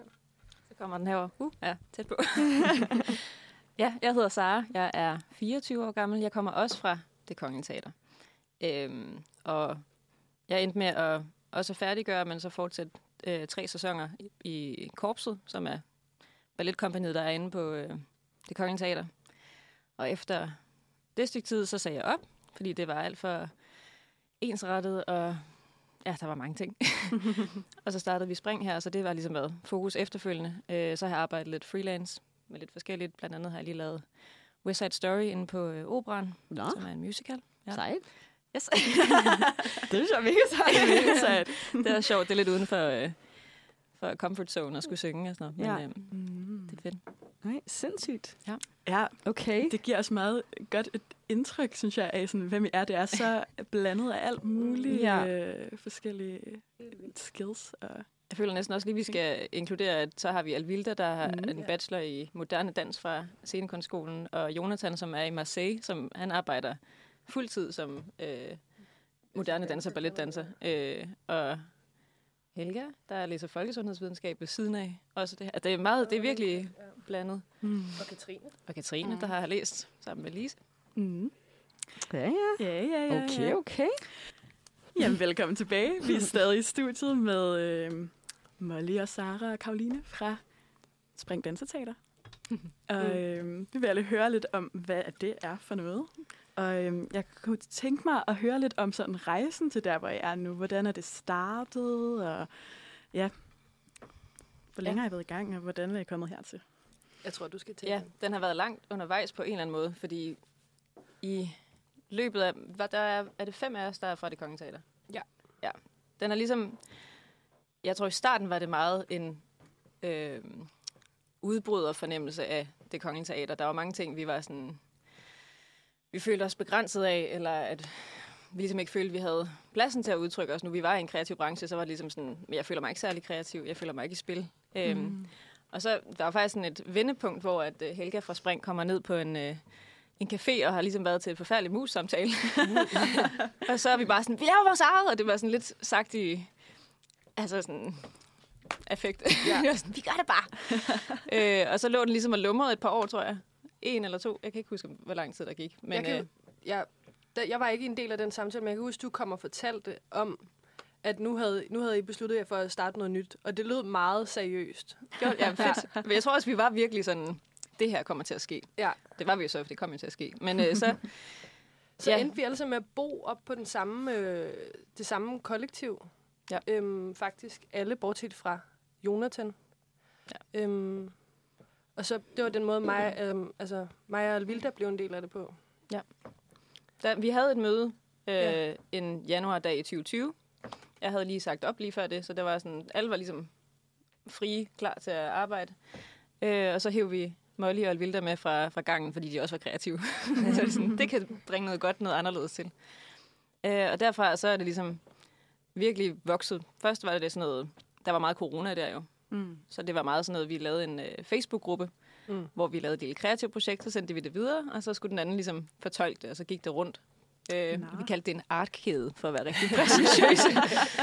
ja. Fedt. Øhm, og det gjorde vi et godt stykke tid, mens der var mens vi var spredt rundt omkring. Og, Mm. Ja. Mm. Altså sådan, at så var der en, der lavede et eller andet, og så skulle man lade sig inspirere af det. Ja. Eller? Ja. Altså ligegyldigt hvilket medie det var. Det kunne være, at der var en, der skrev noget poesi. Mm. Øh, så er der nogen, der enten fremsagde det, eller bare bevægede sig til den, den idé, eller lavede noget altså sådan helt andet. Vi har lavet nogle meget, meget mærkelige ting. vil Jeg, sige. Der er også, altså, jeg kan huske en video, hvor Alvilda, hun render rundt mellem nogle høns og laver en eller anden... hvor at hun gør grin med, hvordan mænd snakker om kvinder på YouTube. Ja. det er virkelig sjovt. Det er ret godt. Der er meget guld derinde, faktisk. Ja, gammelt, mærkeligt guld. Ja. Det lyder mega fedt. Mm. Og det er ikke, det er ikke sådan offentligt tilgængeligt. Nej. Måske der kommer nogle uh, sellerpics. set, det der med høns. Jeg har jo spurgt, om jeg må dele den på vores meget officielle Instagram, men det var sådan, ja. var hun ikke sikker på. Ja. Helt sikkert. ja. Men så her i sommeren, så, så det var der, det virkelig tog fart, ikke også? Ah, vi har da lavet noget før, men ja, det er rigtigt. Ja, ja, det men der, der, der var ligesom- publikum på. Et flow på en eller anden måde. Mm. Mm. Og vi lavede Vildskud Festival. Som er sådan en, øh, en vækslags øh, festival øh, for teater, Ja. hvor man får en sådan ret etableret scene. Vi fik øh, Teater Cebu på Amager, mm. som Mm. er sådan en ret stor, lækker sal. Er det sådan en festival, der er i hele København? Eller, okay. Ja. Altså, den Ja. har sin base inde på huset, men så spreder de ligesom øh, Okay. grupperne ud på forskellige teatre. Ja. Ja. Okay. Grineren. Mm. Mm. Nej. Virkelig Også god mega platform. fedt. Ja. Anbefalesværdigt. Meget. Ja, Gå ind og se. Der Helt er vildt. virkelig mange Jeg føler, der er mange, man kender, der ligesom er startet der. Mm. Øh, ja, nu kan jeg ikke lige nævne dem. Det er jo rigtig godt. De er der, ja. De er derude. Ja. Ja. Ja, og så har vi fået nogle fede samarbejder, der også har hjulpet lidt på, øh, på flowet. Så har vi arbejdet med øh, Ungklang, som er et andet kunstnerisk øh, kollektiv, der er et vokalensemble, og de har vildt mange, sådan, der følger dem, så på den måde så er det ligesom hjulpet lidt på Mm. eksponeringen, ja. og ja, Mm. lige så stille så Og de det. havde også samme historie med ligesom at bryde ud af øhm, altså pigekoret og starte deres eget mm. øh, med baggrund i det. Ja. Mm. Så, så ja, dem skal vi samarbejde med igen faktisk. Mm. Det er der planer om. Det er Yes. der planer om. Okay. Vi har lige været til møde i går, faktisk. Uh. Både teatret. Reklame. Så spændende, og så fed en energi at blive født ud af. Sådan den der, sådan, vi vil fandme selv også Ja. være dem, der skaber noget, eller der sådan Ja. udtrykker sig. Men Det- også, ja, der, er mange, der er også mange praktiske administrative ting, man lige pludselig tænkte, dem var der en hel masse andre, der tog sig af Mm. før i tiden. Men egentlig ikke, det skete. altså fondsøgning og noget med at Mm. oprette sig, og, og hvad gør man med penge? Og, altså, ja, Ja. så vi bliver klogere. Mm. Meget så klogere Lærer stadigvæk. man også noget, Ja. ikke? Det er også meget fedt. Så er vi tilbage, og vi snakker stadig med øh, Spring Danseteater. Og lige før vi hørte øh, den her sang, så øh, snakkede jeg om det her med at sådan bryde fri af de etablerede institutioner og alle de ting, man finder ud af, man skal have styr på, alle de sådan elementer, der er i det. Og jeg synes, det kunne være lidt spændende at høre lidt om det der med at være sådan en del af, jeg ved ikke, om vi skal kalde det det frie felt, eller vækslaget, eller sådan. Mm. Og hvordan mm, man sådan gør det. Hvordan finder man sin vej i det, og hvordan gør man det bæredygtigt? Øh, måske til andre, der kunne tænke sig det. Ja. har nogle tanker om det. Altså, jeg tror stadig, vi er i gang med at finde ud af det, faktisk. Mm. Altså, for at være helt ærlig, det er virkelig, virkelig svært. Det er sindssygt svært. Mm. Og jeg føler ellers, at vi sådan, specielt her i København, hvor vi er, der er virkelig sådan fedt vækslags øh, lige nu. Altså sådan mange wow. teatergrupper, andre danseteatergrupper, der laver vildt mange fede ting. Øh, men derfor er det bare stadig virkelig svært at gøre det sådan bæredygtigt. Og man kan jo også høre, sådan, vi laver alt muligt. Ikke? Vi sådan studerer og, og Mm. arbejder caféjobs og alt muligt ved siden af. Og Ja. det er bare er på dagpenge. altså sådan, det er virkelig... Og i starten tror jeg bare virkelig, vi var meget sådan... Det var også et eller andet med, sådan, man må også bullshit det lidt. Altså sådan, hvis du ikke har noget, bare sådan lad som om, at du ja. har et eller andet, der er virkelig, virkelig fedt. Altså det følte jeg også, vi gjorde. Vi det... var sådan... Det var, det, var, altså, det var Instagram og sådan noget. Vi måtte bare sådan ud og tage billeder og lave videoer. Og i starten lavede vi virkelig mange dumme ting, også hvor vi søgte vi søgte sådan at lave en DR-dokumentar. Oh, ja. og sådan, vi har ikke nogen erfaring inden for det. Ja. Og Altså, vi at I bare- skulle lave I, skulle, I fik det heller ikke. Vi jeg fik det ikke. Nej, nej, vi, vi søgte om det, og gik til møde med det, og, og folk var sindssygt professionelle, og vi var bare sådan, ja, ja, altså, hvem vil ikke gerne høre om os? Eller vi var også sådan lidt, vi var lidt nederen omkring det, følte jeg også. og så tog bare nogle dumme videoer af os, der stod og dansede lidt ud på vejen, og troede, at det var, jeg troede, det var bare sådan banebrydende. Altså sådan i starten gør man også virkelig mange dumme ting, hvor man sådan også lige så stille finder ud af hen ad vejen, sådan, okay, det her, det, altså vi bliver nødt til at være der, hvor vi, altså sådan, Ja. hvor vi ligesom kan være gode og kan bidrage med noget, og ligesom finde vores niche-ting. 100 procent. Og bare sådan, det har også taget os virkelig lang tid at finde ud af sådan en rollefordeling. Vi skal alle sammen bære en del af sådan vægten, så det er sådan, at gruppedynamikken også kan holde til det, og Mm. fordi der er så meget arbejde, og det er frivilligt, så vi bliver også nødt til sådan at hjælpe hinanden, fordi ellers så er der på en eller anden, altså på et eller andet tidspunkt nogen, der bare sådan Knækker. knækker. Ja. Også meget med sådan ting, man ikke lige vidste, at man, altså, at man skulle sørge for. For eksempel, hvor lang tid det tager at sætte en scenografi op, eller, øhm, mm. eller pille den ned igen. Og, ja. Mm. Sådan, vi har virkelig gjort os mange erfaringer. Og så specielt det der med den der energi, du snakker om, Lise, som er ret fed i forhold til også at forsøge nogle ting. Mm. Eller sådan, fordi i starten er det også meget... Det der DR-dokumentar var måske lige et long shot. men, øh, men sådan, også, altså, når der er en, en open, open call, så er det bare noget med, okay, har jeg et projekt? Nej. Har jeg noget, der minder om et projekt? Så har vi prøvet, mm, okay, så kan vi skrive os lidt ind i et eller andet. Okay, I får en fornemmelse af, hvad, det, hvad vil vi gerne bruge det her til? Mm. Og så forsøgt nogle ting, og så får man en, altså et shitload af nejer. Men man får også mm. Mm. nogle go, og så, så ja, kan man ligesom køre videre på den på en eller anden måde. Mm. Mm. Mm. Ja, jo flere nejer man får, altså ikke nejer, ikke. jo flere gange man prøver, jo flere jæger kommer der også. Præcis. Mm. Altså lige så stille begynder det at være, jeg føler, at, at vi i hvert fald i forhold til muligheder, der får vi næsten 50 procent af de ting, vi søger. Ja, Mm. Øhm, men fonde er noget andet, det er jo altid svært. mm. altså, det er meget svært. Og der er det jo også bare noget med at rette det i, i retning af det, Som de vil de have, vil eller hvad? have. Ja, men, men altså, Ja, nogle gange det virker bedre. ja. Ja. Man lærer vel også noget af at skulle søge, altså sådan at, altså at få alle de der nejer, når, okay, hvad var det så, der gik galt, eller altså... Ja. Så meget. Og det er også, jeg føler også, det er vigtigt at sige, at det er virkelig sådan, vi har været i gang siden 2020, ikke? Mm. Altså, det er først nu her. Altså, jeg ved godt, at vi har lavet nogle fede projekter og sådan noget, men ja. det er først nu, det er sådan lige så stille begynder at, sådan, at køre, og folk er sådan, nå, nu ved vi lidt, hvem mm. I er.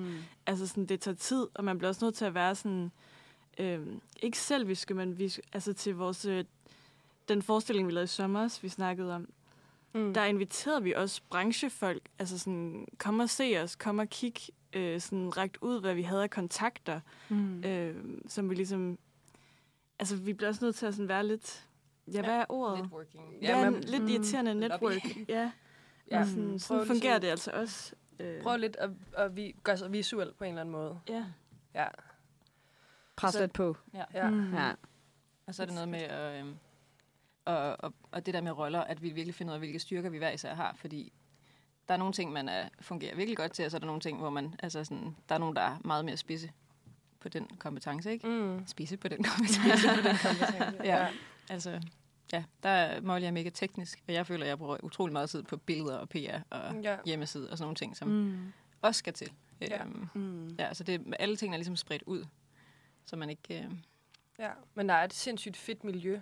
Altså, i, nu er vi jo primært i København, men altså vækstlagsmiljø også i forhold til, at, at vi har fundet teknikere, sådan, der ligesom vennerne. er, er, er vores venner, men så Ja. også fra nogle andre grupper. Og sådan, så, mm. så møder man ligesom den gruppe, og så ser man hinandens ting, og så er man sådan, ah, de er mega... f-" Altså, det er ret dejligt ligesom at følge hinandens udvikling, fordi folk er mega dygtige. Altså, Mm. Bruger I så også hinanden til sådan at lære af hinanden? Altså ikke bare internt i spring, men også andre grupper? 100 procent. Helt vildt meget. Altså, jeg føler da, vi var da, vi prøver virkelig også at komme rundt og se, øh, se de andre grupper, og sådan se, hvad der rører sig, og sådan, hvad er også, altså der er jo også trends, eller sådan, Mm. hvad er sådan virkelig trendy lige nu, og jeg føler faktisk, at vi prøver også at ramme lidt det, som, øh, som er ret populært lige nu, hvilket er meget sådan, man skal kunne lidt det hele nu, mm. føler jeg. Sådan, Mm. du skal, sku, man skal kunne synge og lave, være sjov og sige fede tekster, og du skal også kunne bevæge dig og, ja. mm. og være fysisk. Og sådan, så sådan, det, det er faktisk virkelig op og... Jeg føler faktisk, det er meget det, der sker lige nu. Mm. Inden for... Øh, kunne alt. Ja, man skal kunne det er alt. Jamen, det er Mhm. faktisk virkelig... Så det er også virkelig sådan, det vi prøver på, og, sådan, og så når vi ved, at der er noget, vi ikke sådan er vildt, eller sådan, som er vores kompetence, så er det også der, vi laver de der samarbejder, som ender med at blive vildt fede. Mm. Øh, fordi vi også kan anerkende, at Nå, men, altså, jeg har jo ikke gået på MGK eller eller noget nej. sindssygt, så, så må vi jo finde nogen, der har. Eller, Ja. Mm. Helt sikkert. Ja, men, men, men speci- vi finder jo også mere og mere hinandens sprog og vores fælles sprog. Og, sådan, og det føles bare, ja, man kan bare mærke, når den er der også, kan, føler jeg lidt. Altså sådan, ja, Mm. Det bliver bare altså- bedre og bedre. Jo, Ja. på en måde. Jeg vil også sige, vi har altså også lavet mange ting, der ikke var der. Ja. Jeg ved godt, men sådan, man bliver nødt til at sådan... Så er der noget, der virkelig lykkes, og som er virkelig fedt, hvor man sådan, wow, det her, det er det, vi er, og det er det, vi skal, sådan, den vej, vi skal fortsætte ned af. Men før, at man rammer den, så er der jo så mange forsøg, hvor det bare sådan, altså, mm. kikser, eller Mm. hvor, det bare, hvor det ikke er nice. Det skal man også bare lige huske. Mm. Ja, ja, ja. 100 procent. Så er klokken blevet 10.30. Mit navn er Mathilde, og min medvært Lise er her også. Ja. Og herudover har vi også tre andre i studiet fra Spring Danseteater. Har I ikke lyst til at sige jeres egne navne? Nogle gange så føler jeg, at man bliver lidt væk, når man lytter sådan med alle Mit navn stemmer. er. Ja. Hvem har vi? Jeg hedder Molly. Jeg hedder Karoline. Og jeg hedder Sara. Yes. Øhm, nå, men vi snakkede lidt om det her med, hvordan man sådan arbejder øhm, udenom de etablerede institutioner og alle de mange sådan øhm, udfordringer og glæder, der er ved det. Øhm, men jeg har også lyst til at høre lidt mere om sådan jeres sådan kunstneriske praksis. Mm. Altså det her med at være et danseteater og have blandet så mange forskellige øhm, discipliner eller udtryk. Øhm, er det noget, I sådan har tænkt over, hvordan de her ting arbejder sammen? Hvad giver de til hinanden, teateret og dansen? Og sådan? Mm. vi sidder begge to og synes, det er sådan lidt daunting at skulle svare på. Ja, meget. Jamen, det er fordi, det er jo... øh,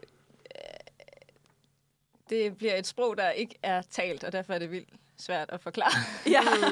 øhm, og det, eller det bliver også talt, det er jo også med tekst. Men jamen, jeg tror bare, det kan ramme... Det er ligesom, når man har set en rigtig god film, og man går ud øh, fra biografen, og man føler sig som den her person, og man er sådan, jeg kan se alt fra det her perspektiv nu. Mm. Og sådan, Mhm. man lever lige den der persons liv i, jeg ved ikke, en dag, for, indtil man går ind i sit eget hurlem hej igen. Men øhm, ja, det, altså, det kan give noget, som man ikke...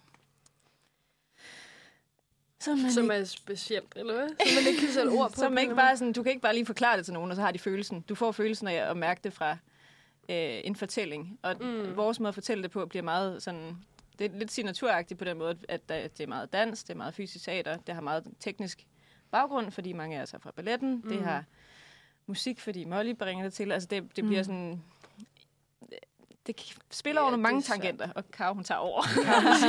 Nej, jeg vil bare sige, hvorfor føler jeg altid, at jeg skal være den, lidt uh, negativ omkring, men, at det, men det, er- der er også en fine line i sådan, og det er også noget, vi snakker virkelig meget om, sådan, hvornår bliver det kikset, eller sådan, altså det kan også blive sådan flot musik, og vi snakker hen over musikken, og så lige så kommer der en bevægelse til den her, det her ord, altså sådan, det kan man også bare blive virkelig sådan, hvad der, hvad, hvem tror de, de er, altså sådan, virkelig præsentøst, og sådan, så der er også virkelig sådan en, der er en fine line, Ja. mm. som vi også virkelig prøver at sådan, øh, ja, holde os, altså vi prøver så at holde os fra noget meget bestemt, som godt kan blive Cringe. Lidt, ja, Ja, ja ordet er det cringe, jeg havde men det kan mm. godt gå derhen af. Ja. Og nøgleordet er måske prøve, eller sådan, det er noget med ligesom at, at forsøge, altså, at vi er ret gode, eller glade for at være på gulv, tænker jeg. Og så er det sådan noget med ligesom at forsøge at prøve nogle ting, og så øh, eller måske en, der siger, okay, det, altså, det fungerer bare ikke, eller så fungerer det skide godt, eller så fungerer det, hvis man lige fjerner, eller Mm. formindsker, eller forstørrer, eller sådan. Ja, jeg føler også, øh, altså vi er jo alle sammen virkelig gode venner, så det har også været svært, fordi at i sådan nogle prøveperioder bliver man også nødt til at være virkelig ærlig med hinanden. Og sådan, man skal også sådan, vi snakker meget om at putte sådan en professionel dragt på, når vi går ind i et øvelokale, fordi sådan, man bliver også nødt til at kunne sige til hinanden, altså det der, det var noget værre, ikke, det siger man, det er jo ikke konstruktivt at sige, det, det var noget værre lort, men man bliver også nødt til at kunne være ærlig og være sådan, hey, altså vi har skulle lavet, det, det er måske ikke lige den vej, vi skal ned, prøv noget andet, gør noget Mm. andet, øh, Mm. du bliver nødt til at lige, at, du må lige steppe op her, bum. Altså sådan, vi bliver også nødt til at være lidt hårde mod hinanden nogle gange. Og det føler også, at der skal være et rum, Altså sådan, eller vi prøver at skabe et rum for det. Det har været virkelig svært, fordi vi er jo venner, så det er også sådan, Mm. hvordan... Ja, så det er også en balance, vi skal finde. Mm. Men man skal også have noget, altså sådan, man skal også kunne grine af sig selv i processen, ja. føler jeg, fordi der, der sker også nogle ting i det øvelokale, hvor man er sådan, hvad fanden? fanden sker der lige nu? Mm. Jeg føler også, det er vigtigt, at i det prøvelokale, at vi ikke er bange for at nå til det kiksede. Det er først senere, vi sådan Præcis. hiver mm. den tilbage. Altså, Mm. man skal ligesom have plads til at lave alt det dumme. Mm. Og alt det, der bliver præsentøst. Fordi vi har prøvet nogle ting, hvor jeg i starten var sådan, huha, mm. flotte poetiske ord om på det her klaver, det, det føler jeg ligesom. Mm. Og så til sidst er det det, hvor det ender med, at der er nogen, der har siddet derude og været sådan, fuck, jeg græd, da du sagde det her. Mm. Eller, altså, det er jo... Hvor langt tager man gå, ikke? Jo, jo, jo. ja. Men jeg føler, at vi har nej. fundet et formsprog, som, som sådan, øhm, kan bære lidt af det hele, og så arbejder vi inden for det og uden for det. Og, Ja. Ja. Mm. ja, specielt det der med bare ture. Også fordi nogle gange kan det være lidt mere grænseoverskridende, når det er over for nogen, man kender faktisk. End Mhm. hvis nu det var 200 mennesker, man ikke anede, hvem var, eller en helt fyldt opera, hvor man var sådan, nå ja. Øh. Altså, så hvis der sidder mig og Karo, så kunne det være, det var endnu mere skræmmende. Det føler jeg, har prøvet. Ja. Jeg havde simpelthen en gang, hvor jeg skulle lave øh, en monolog for den første gang, og jeg har haft teaterhøjskole og sådan noget. Og det var okay. Altså, jeg synes stadig, det er grænseoverskridende. Det er ikke mit, øh, min comfort zone. Men så skulle jeg gøre det over for øh, The Good Friends.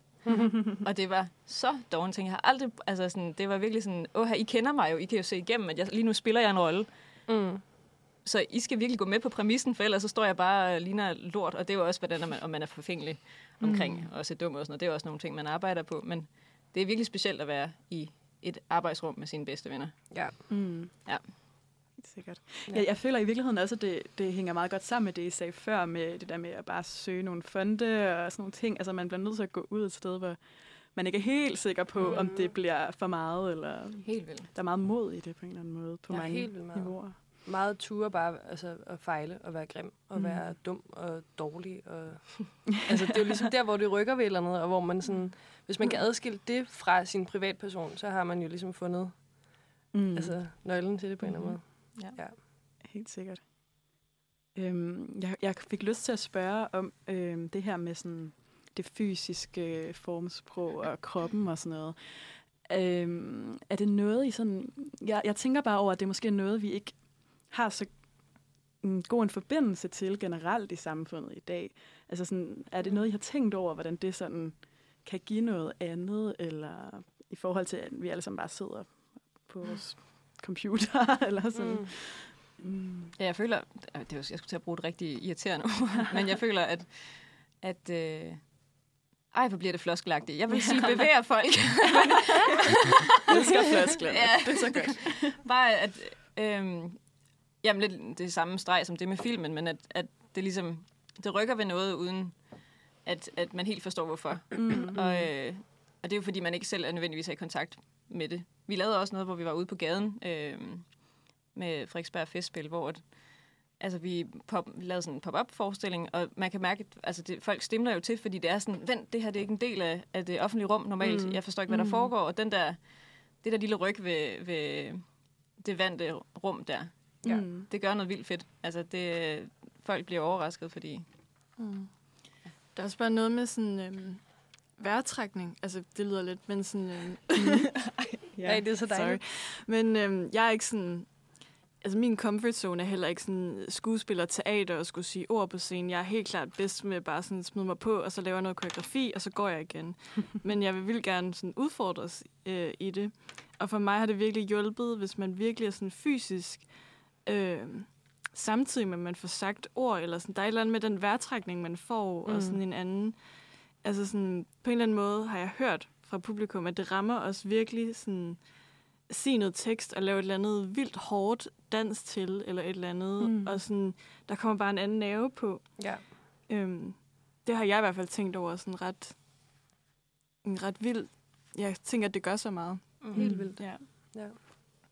Jeg tænker også sådan, altså, nogle gange så bliver der sagt nogle ting, for eksempel, hvor at man måske ikke kan relatere til det, eller ikke forstår den følelse, og så vil der ligesom komme en bevægelse på, så er det ligesom om det bliver sådan, når det er sådan, du har det. Mm. Mm. Altså det kan jeg godt sådan, Ja. det synes jeg i hvert fald hjælper mig. Mm. Klart. Ja, Ja, det, det er en ja. fysisk manifestation af, Ja, af, af de ord der. Og så er man sådan, gud, den der kropslige øh, Ja. fornemmelse, den kan jeg kende, uden at det handler om altså for eksempel, hvis jeg har lige set en forskning omkring øh, fertilitetsbehandling, der har jeg jo ingen erfaring. Mm. Øh, men der var noget med den sårbarhed og den sådan udmattelse, Mm-hmm. hvor man er sådan, Mm. jeg kender da det der med at ikke at kunne, øh, der er simpelthen nogle ting, jeg bare ikke kan opnå. Mm. Mm. Og det er da vildt frustrerende. Og det kan jeg mærke, fordi du er så træt. Mm. Du er, Ja. sidder der sådan helt bukket sammen. Mm. Det kan jeg forstå, men jeg forstår ikke det med at vil for alt i verden have et barn lige nu. Altså, Ja, ja, ja men det er også derfor, jeg spørger om det, eller jeg synes virkelig, det er noget, jeg har tænkt over, det der med, at, at vi er sådan meget afkoblede. Det er sådan, også sådan en, så er man studerende, og man tænker hele dagen, altså sådan, man er helt glemt den der Mm. kropslige menneskehed, Ja. der også er i at være Altså, til. Jeg kan mærke det, det ene semester, jeg har taget nu på universitetet, at øhm, siden, og det var 5-6 år siden, jeg stoppede i gymnasiet, at øh, det der, jeg bliver træt på en helt anden måde, Mm. mm. end jeg gør, når jeg bruger min krop. Altså, Ja. ja. og jeg har alligevel også gået på skoler, hvor man har skulle bruge sin krop 6-7 timer om dagen. Mm. Mm. Øhm, og det der med ligesom bare sådan, som om man kutter af ved halsen og siger, okay, men det her det er en ting, og så kroppen en anden ting, er Ja, også man sådan bruger bare helt vildt, hovedet på en anden måde. helt Altså vildt unaturligt på en eller anden måde. Ja. Mm. Nej, det er faktisk rigtigt. Ja. Øhm, ja, så det, det giver jo heller ikke nogen mening at skulle vise nogle følelser, som kun eksisterer op i hovedet, fordi det er jo ikke der, de sidder. De sidder jo i hjertet, hvis man har ondt i hjertet, eller Mm. i maven, hvis man er nervøs. Eller, Mm. altså, så ja, på en eller anden måde er det også fedt, det der med at have et rum, hvor man kan forstørre tingene. Sådan i, i, der er jo ikke nogen grænser for, for, hvad du kan lave på den scene. Mm. Altså, Ja. det er jo også en kæmpe frihed. Mm. Og, og det der med at kunne være til... Altså, det bliver også en helt vildt egoistisk ting at lave det der se. For mig i hvert fald, at lave scenekunst, fordi det bliver sådan...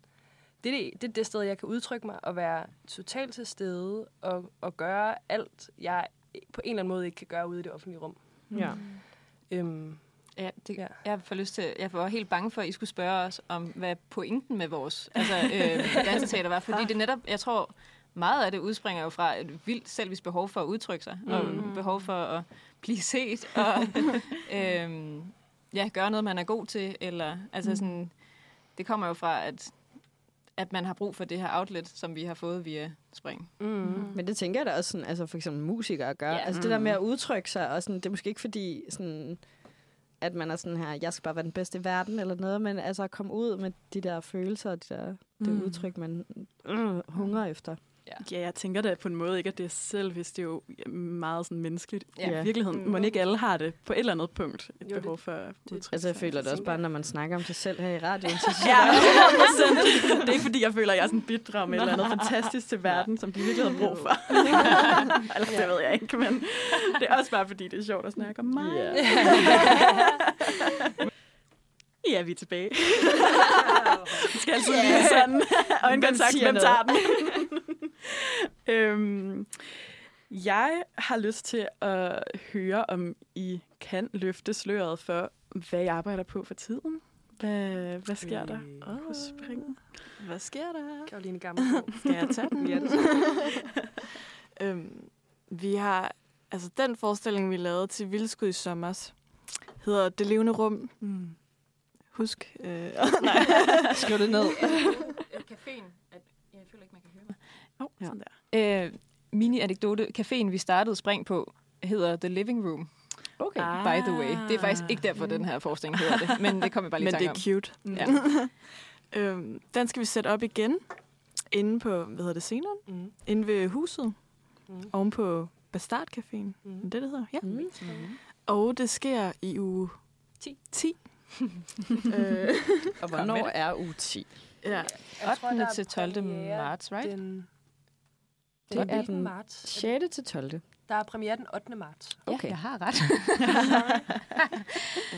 Og det bliver virkelig fedt. Vi øh, har virkelig prøvet at sådan, øh, ja, gøre vores ting med både lidt øh, teater og en dans og også musik, Mm. mm. og vi bruger meget, vi er meget sådan sanselige i det, øh, kaster med blomster og vand og laner, og altså der sker mange ting mm. på den scene. Ja, der er også ordentligt meget scenografi. Det kan være, at det bliver skruet ned for eller op for, men øh, det er i hvert fald også et fokus, vi har haft, hvor det er virkelig Ja. sådan meget gennemarbejdet rum. Ja. Det var det sidste gang. Vi får se, hvad der sker. Ja. Det bliver fedt. Øh, så det kan da anbefales. Mm. Øh. er det 1. februar, billetterne bliver Ja, fri? tror Ja, det er jo lige om lidt. Ja. Hvor kan man købe billetter henne?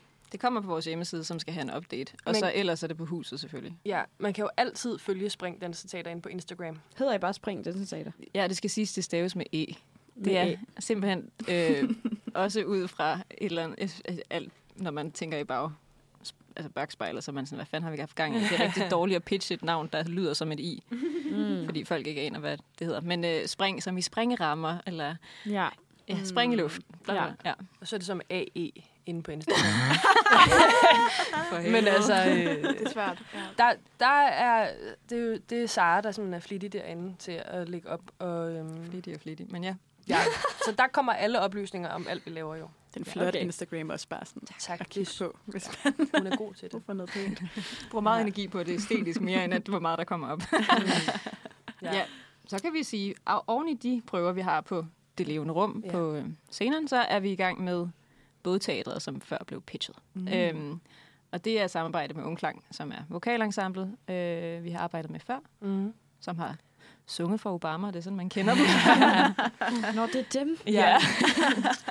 Nu ved jeg, hvem det er. ja, ja. De er blevet TV2 Starlinger, de er over det hele. Ja, de er virkelig over det hele. Øh, og vi ved ikke helt, hvad den er endnu. Det er, så det er ikke som en del af bådteateret, men bådteater har sådan noget, øh, der hedder U-båden, som er øh, fra april til maj. Og så er der en masse grupper, ret dygtige mennesker, som, som spiller. Sådan en open call Ja. situation. Øhm, Og vi spiller hvornår? ja, vi spiller i maj. Øh, jeg tror også, det er sådan noget midt maj. Jeg tror, det er fra den 8. til den... Det er fra den 8. til den 13. maj. Men præ- premiere den 10. maj. Så den 8. Øh, af månederne, der starter med MA, der skal I bare komme. Yes, det er præcis rigtigt. Det er perfekt. Ja, du husker rigtigt. Ja. Fantastisk. Der er Og så er der, ja, mere. så er der nogle, nej, der er ikke, det er ikke offentlige ting endnu, men oh. der er Oh. nogle ting, der ligger lidt i Ja. støbe. Mm. Måske. Så Som- endnu mere grund til at følge med Præcis. på Instagram. Ja. Ja. Nemmerligt. Fedt. Ja. Øhm, og hvad så, sådan, jeg har lyst til også at spørge om, nu har det i de her ting i støbeskeen, men sådan på den lange bane, mm. har I sådan, hvad drømmer I om? Hvad, sådan, hvad synes I kunne være spændende at udforske? Eller? Altså, jeg har sådan nogle meget øh, sådan lidt kommercielle lyster. kommercielle lyster. Nej, men så Skal man jo have. ende på nogle scener som Betty Nansen, eller, Mm. øh, eller Østerbro Teater, øh, og turnere lidt. Vi har haft en lille turné med Ungklang sidste år, men sådan have nogle... Ja. Det er lidt nogle overfladiske ønsker, for det handler ikke om, øh, om, hvad vi gerne vil udforske. Det handler om, hvor jeg gerne vil stå og blive set på. Det må man Men også også, gerne. også nogle lidt, altså nogle større scener med mere udstyr og sådan. Mm, ja. det, Flere muligheder. Flere muligheder. Øhm, ja.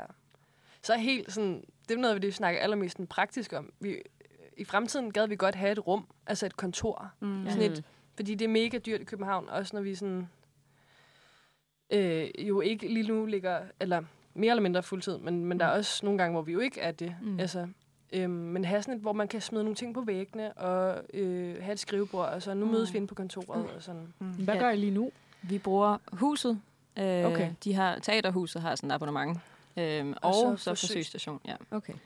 Og det er, jo, det er jo vildt dejlige lokaler, og de er også ret, altså på Fantastisk. forsøgsstationen er de kæmpe store. Det er bare, øhm, det er det der med at kunne have al sin scenografi et eller andet sted. Ja. Eller sådan kunne ja, male på væggen, fordi det ville være fedt bare sådan at kunne slå store idéer op. Ja, Ja. Mm. Uden at skulle tage dem ned tre timer efter. Ja. ja. det forstår jeg godt. For mig tror jeg også bare, sådan en drøm er sådan, jeg vil vildt gerne bare sådan kunne leve af det. Mm. Altså, jeg er da vildt træt af, at man altid skal have et eller andet. Altså sådan, ja, så skal jeg stå på en eller anden café, og det er jo fint nok, men sådan, jeg, altså, det er jo det her, jeg brænder for. Jeg bruger virkelig meget tid på det, og sådan, jeg vil bare gerne sådan, kunne leve af det fuldtid. Det ville da Mm. være mega fedt. Mm. Også fordi, når folk sådan, altså når man skal præsentere sig selv for folk, så sådan, Nå, hvad laver du? Og så føler jeg altid, at man siger det, man laver, som man tjener penge. Altså, mm. hvis det giver mening. Ja, ja, ja. Altså sådan, så siger jeg, men jeg står på en café, eller sådan, det er jo slet Mm. ikke... Nej, nej, Nej, det er jo ikke sådan identitet mit, er. overhovedet ikke. Jeg laver så meget andet, men jeg føler bare, at det er det, folk gerne vil vide. De vil sådan, det er det, de gerne vil høre om. Ja, hvordan Ja. tjener du penge? Ja, Hvor hvordan, er det ja, hvordan bidrager du Ja. til samfundet? Nå, okay, jamen, jeg står der og laver kaffe til dig. Men ja, det er sådan min store drøm. Og jeg tror også, det har meget at gøre med det, at vi gerne vil have et lokale. Altså, så man har et sted klokken 8 om morgenen, man skal hen et sted og være. Og sådan, det er her, vi arbejder, det er her, vi sidder. Og så sidder vi ikke og skriver øh, skriver til fonde eller sådan noget hjemme på værelset. Altså, Ja. Mm. det, er det sådan er noget med- federe. Præcis noget med sådan at sige, nu tager jeg på, godt jeg har lige en fridag i, i mit eget, måske vi får også freelance-liv ved siden af. Nu tager jeg ind på kontoret, øh, øver lidt på min guitar, eller skriver lige lidt på det der stykke, eller sådan, at det på en eller anden måde bliver sat lidt mere øh, i system. Mm. Det er ret f- er fedt, når man øh, laver noget, der er så fluffy nogle gange, at det ligesom også på en eller anden måde er i system. Helt klart. Mm. Ja. Det er det, der er fedt ved at have opløb op til forestillinger. Så får vi virkelig sådan sat schema på det. Men ja. en anden ting, vi drømmer om, det, det kan næsten være sådan en jobopslag. der ikke have særlig mange penge, for vi har ikke noget at give. Nå ja. Men øh, ja, altså virkelig nogen, der sådan tager kommunikation, administrations... Ja. Øh, tiden, synes jeg, fylder halvdelen af det jo. Altså, ja. så meget kommunikation med andre samarbejdspartnere eller steder, vi gør det for. Og Instagram vil også være rart. Altså, det, det er bare sådan, der, der bliver brugt så meget energi på andre fronter, end på det, vi egentlig er uddannet til, og det, vi er, er gode Hvor til. vores forskel Ja. ligger. Ja. Mm. En forestillingsleder? Ja, også der lækkert. er nogen, der sidder med. Ja. ja. Altså, tiden løber fra os, og vi skal faktisk til at, at runde af. Jeg ved ikke, om du har øh, noget, du brænder inde med, Lise? Nej. Nej? Jeg, jeg er Du helt sådan inspireret spørgsmål. og, og drømmer om det kunstneriske liv. Ja, jeg har. Men tusind tak for, at øh, I vil komme herind Mm-hmm. og være med. Tak Og for det. lidt. Ja. Det var virkelig skønt. Ja. Og så øh, er vi jo også øh, nået til vejs ende på programmet. Ej, Jeg skal sætte den sørgelige musik på Er igen. der noget og- gravøl tilbage i din gravøl? Jeg har... Der er Nej, faktisk ikke det er der faktisk. Men tak øh, for at være med, og tak for at lytte med. Mm. Og tak for i dag, Lise. Tak for for evigt. Nej. tak for for evigt. Ej, jeg, du kommer nok til at se mig igen. Man Du kan ikke undgå mig. Der er meget mere Manfred i morgen fra mm. 9 til 11. Og øh, hvis du først er tunet ind på programmet øh, lidt sent, så kan du høre det der, hvor du lytter til din podcast.